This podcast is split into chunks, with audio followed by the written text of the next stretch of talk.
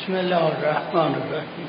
مبحثی در کتاب مصباح الشریعه و مفتاح الحقیقه.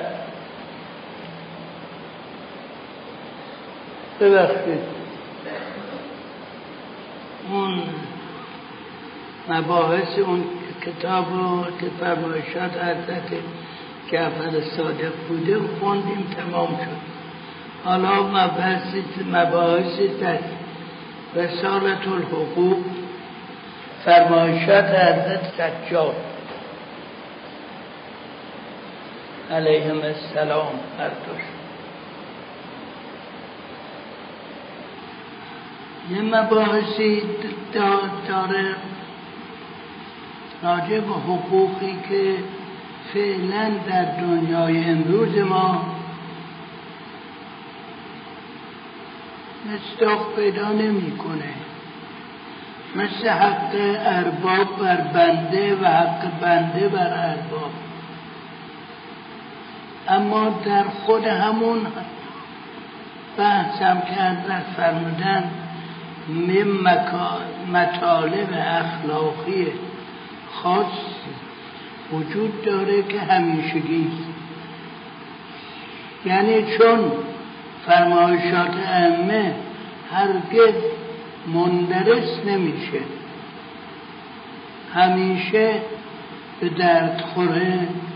این است که این نکاتم داره منتا چون در ضمن مباحث دیگری انشاءالله اگر عمری بودیم تمام شد اونا رو مستقلا صحبت خواهیم کرد.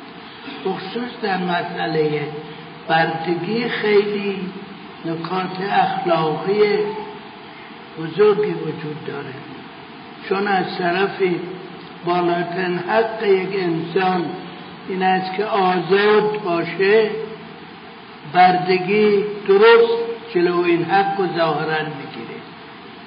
این است که این مسئله مورد خیلی بحث هم دوستان اسلام و هم دشمنان اسلام قرار گرفته. این انشاءالله ما بعدا مفصلا خواهیم حق امروز حق امام جماعت.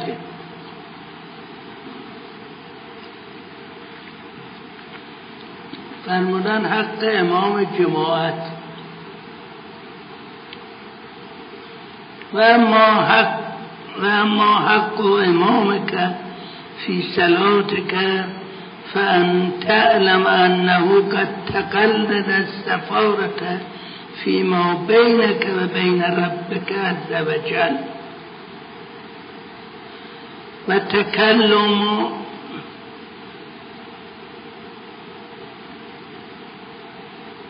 وتكلم عنك ولم تتكلم عنه.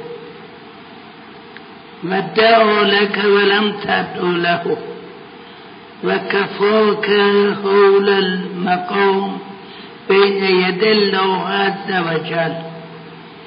فإن كان به نقص كان به دونك. وإن كان تماما كنت شريكه. ولم يكن له عليك فضل. فوفى فوقع نفسك بنفسه وصلاتك بصلاته فتشكر له على قدر ذلك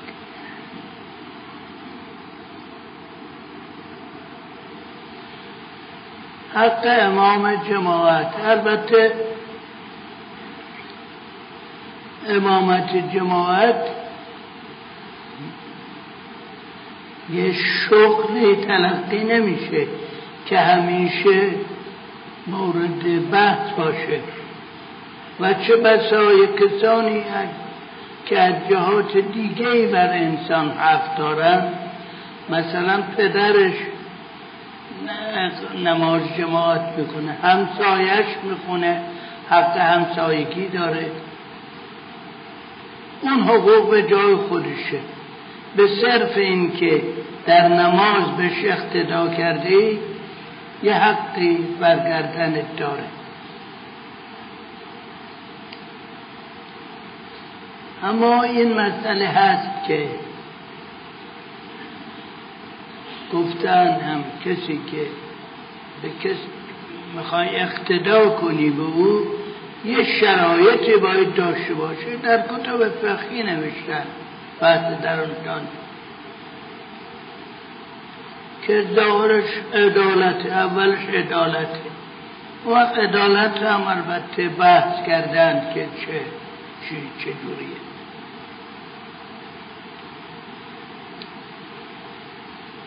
باید بدانی که این شخصی که پیش نمازی می‌کنه عادله. وقتی اگر دانستی که یعنی بر تو مهرت شد از لحاظ شرعی که عادل است در اون صورت خب می‌تونی اقتدا کنی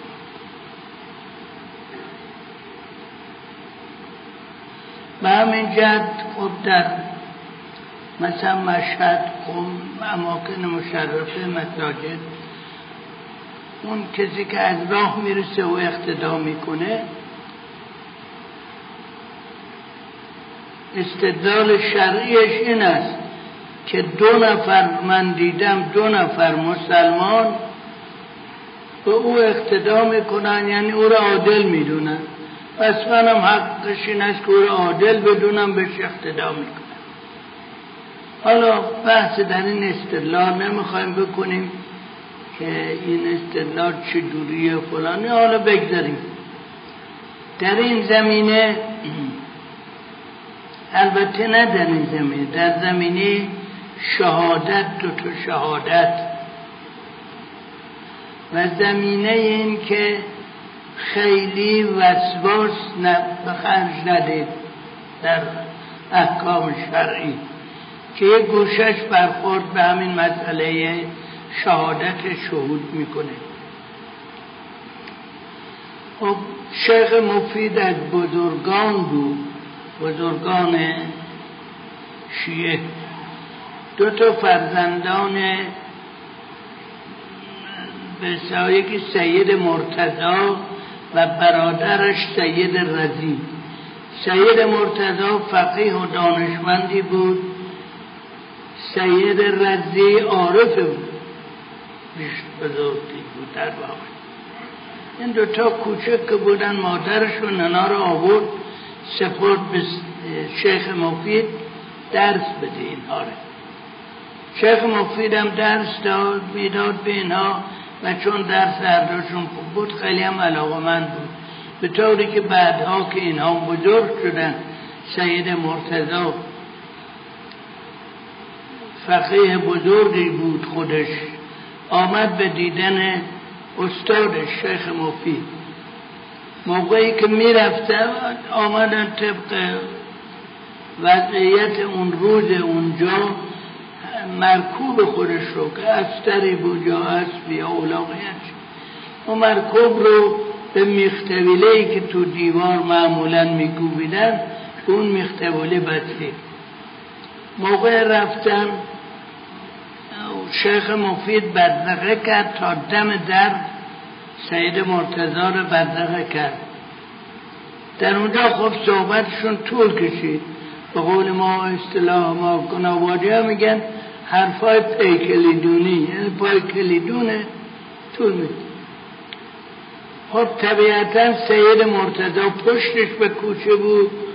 سید شیخ مفید رویش به کوچه بود در که باد بود کوچه رو می‌دید پشتش میمد شیخ مفید دید که یک گربه ای از بالای بام همسایه دول کرد و ریخ روی زین اسب مرکوبش سید مرتضا بعد که سید مرتضا اومد سوار بشه.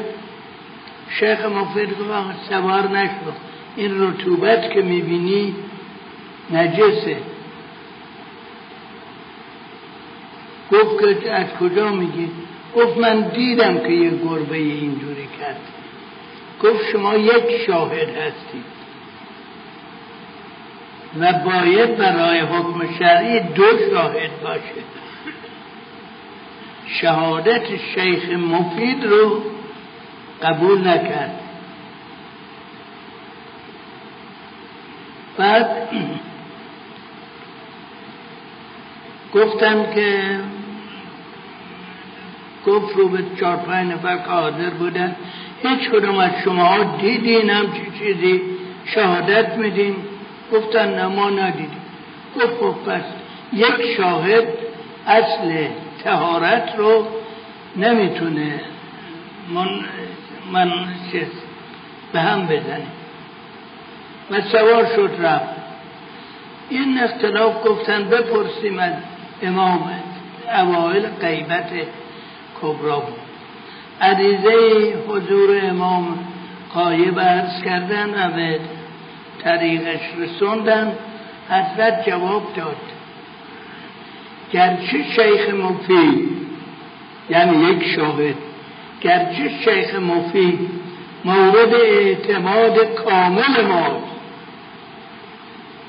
ولی حق با فرزند رسول خدا با فرزند سید مرتضاست این قدر شهادت و تشخیص چیز اهمیت می‌دادن البته این داستانی که میشنویم اون شهادت اون لقبی که حضرت رسول به یکی از صحابه دادن که حالا جزیاتش منم یادم نیست شدیه بهش فرمودن زو شهادته یعنی یک نفری رو به اندازه دو تا شاهد قبول دارن. اهمیت اون در برجت بگذاریم. این که خب اقتدا می‌کنن. صرف این اقتدا که میشه می‌کنن به امام جماعت. امام جماعت یه وظایفی یه وظایفی داره و یه حقوقی به گردن اینها داره. وظایف امام جماعت این است که وظیفه معزن هم همینطور که به اصطلاح امام جماعت بودن و معزن بودن برای اینها نباید بوج بگیره یعنی برای هیچ عبادتی نمیشه موج گرفت. که همین مبحث در راجع به نماز و روزه استیجاری که اختلاف بین فقهات که قبوله یا نه این بحث پیش میاد که اون کسی که نماز عوض دیگری نماز می‌خونه عبادت یا نه؟ اگر عبادت نیست که به درد نمی‌خوره اگر عبادت بر عبادت نباید موج بگیره. به علاوه عبادت من نمی‌تونم بگیم که آقا مخلص شماست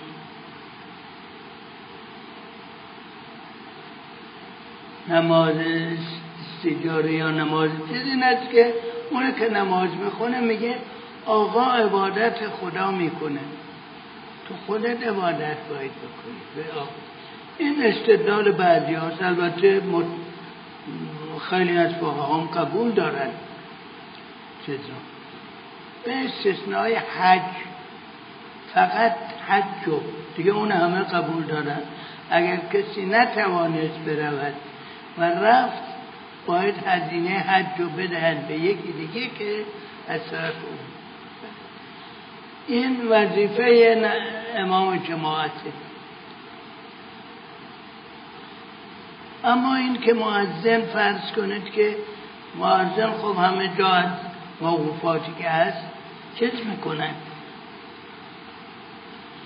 موج می‌گیره چیزی بهش میدن.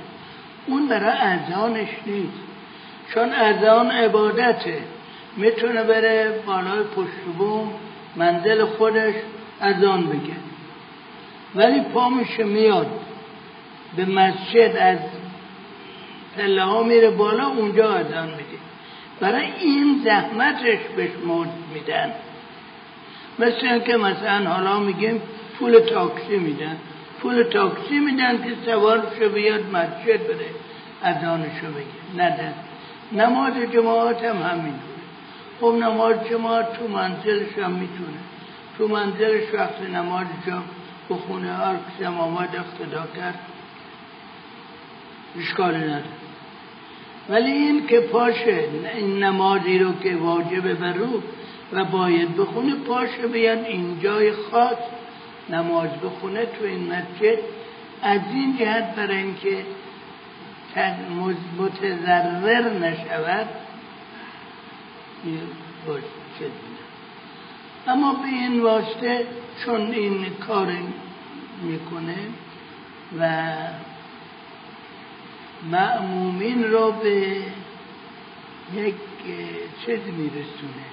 به یک فیضی میرسونه. برای اینکه نماز در گوین که نماز به اصطلاح بارسترین جلوه عبادت و بندگیه. عبادت و بندگی مناجات دعا نماز اینها بین انسان است و خدا. دیگری نمی‌تونه. عوض من نماز بخونه. یادت کنه ولی من ذالک برای اهم یه امر مهم دیگری رو خداوند زمیمش کرده و فرموده است که نماز جماعت ثواب داره. این برای اینکه مؤمنین مسلمان ها با هم جمع بشن و یک نواخت عملشون انجام بدن. ابهت احکام اسلامی رو نشون میده. و به این جهت است که نماز جماعت مهم. حتی در چیز در آیات قرآن هست که چون می‌رفتن مسافرت یا این چیزها احتمال خطر بود که دشمنان در هم موقع حمله کنند. خداوند دستور داد پیغمبر آیه قرآن هست که نماز بخون. یه عده با تو نماز بخونن. بعد که تموم شد اینا پاشن که شک بدن یه عده دیگه نماز بخونن. که اینقدر به نماز اهمیت میده. یا در وقایع کربلا وقتی نماز ظهر آشورا خواستن بخونن خب دشمن عمر چیز بود و اونا دشمن دشمن خائنی بود. قدار بود ممکنه وسط نماز هم حمله بکنه. دو نفر هم خودشون خیلی ها پیشنهاد کردن. دو نفر رو حضرت معین کردن که جلو صف بایستن که و میگن یه نماز دو رکعتی لابد چون در حال جنگ بودن. نماز خوندن بعد از نماز یکی از اینها سخت مجروح شده بود افتاد. اون یکی دیگه شهید شده بود. و خب ثواب این کارو از ثواب نماز هم اگه بالاتر نباشه مثل نماز. منظور نماز اینقدر اهمیت داشت. نماز جماعت خب به طریق پس بنابراین اون کسی که بانی نماز جماعت میشه خیلی ثواب داره. البته در شیعه برای امام جماعت شرایط قائلن. اهل سنت من از فقهشون اطلاعی ندارم در این زمینه ولی عملا یه جمعیتی که هستن چند نفری موقع نماز یکشون میفته جلو ما بقیه اقتدا مطلب مفصل تره که انشاءالله اگه عمری باشه با اجازه اخوان دفعه دیگه صحبت کنم.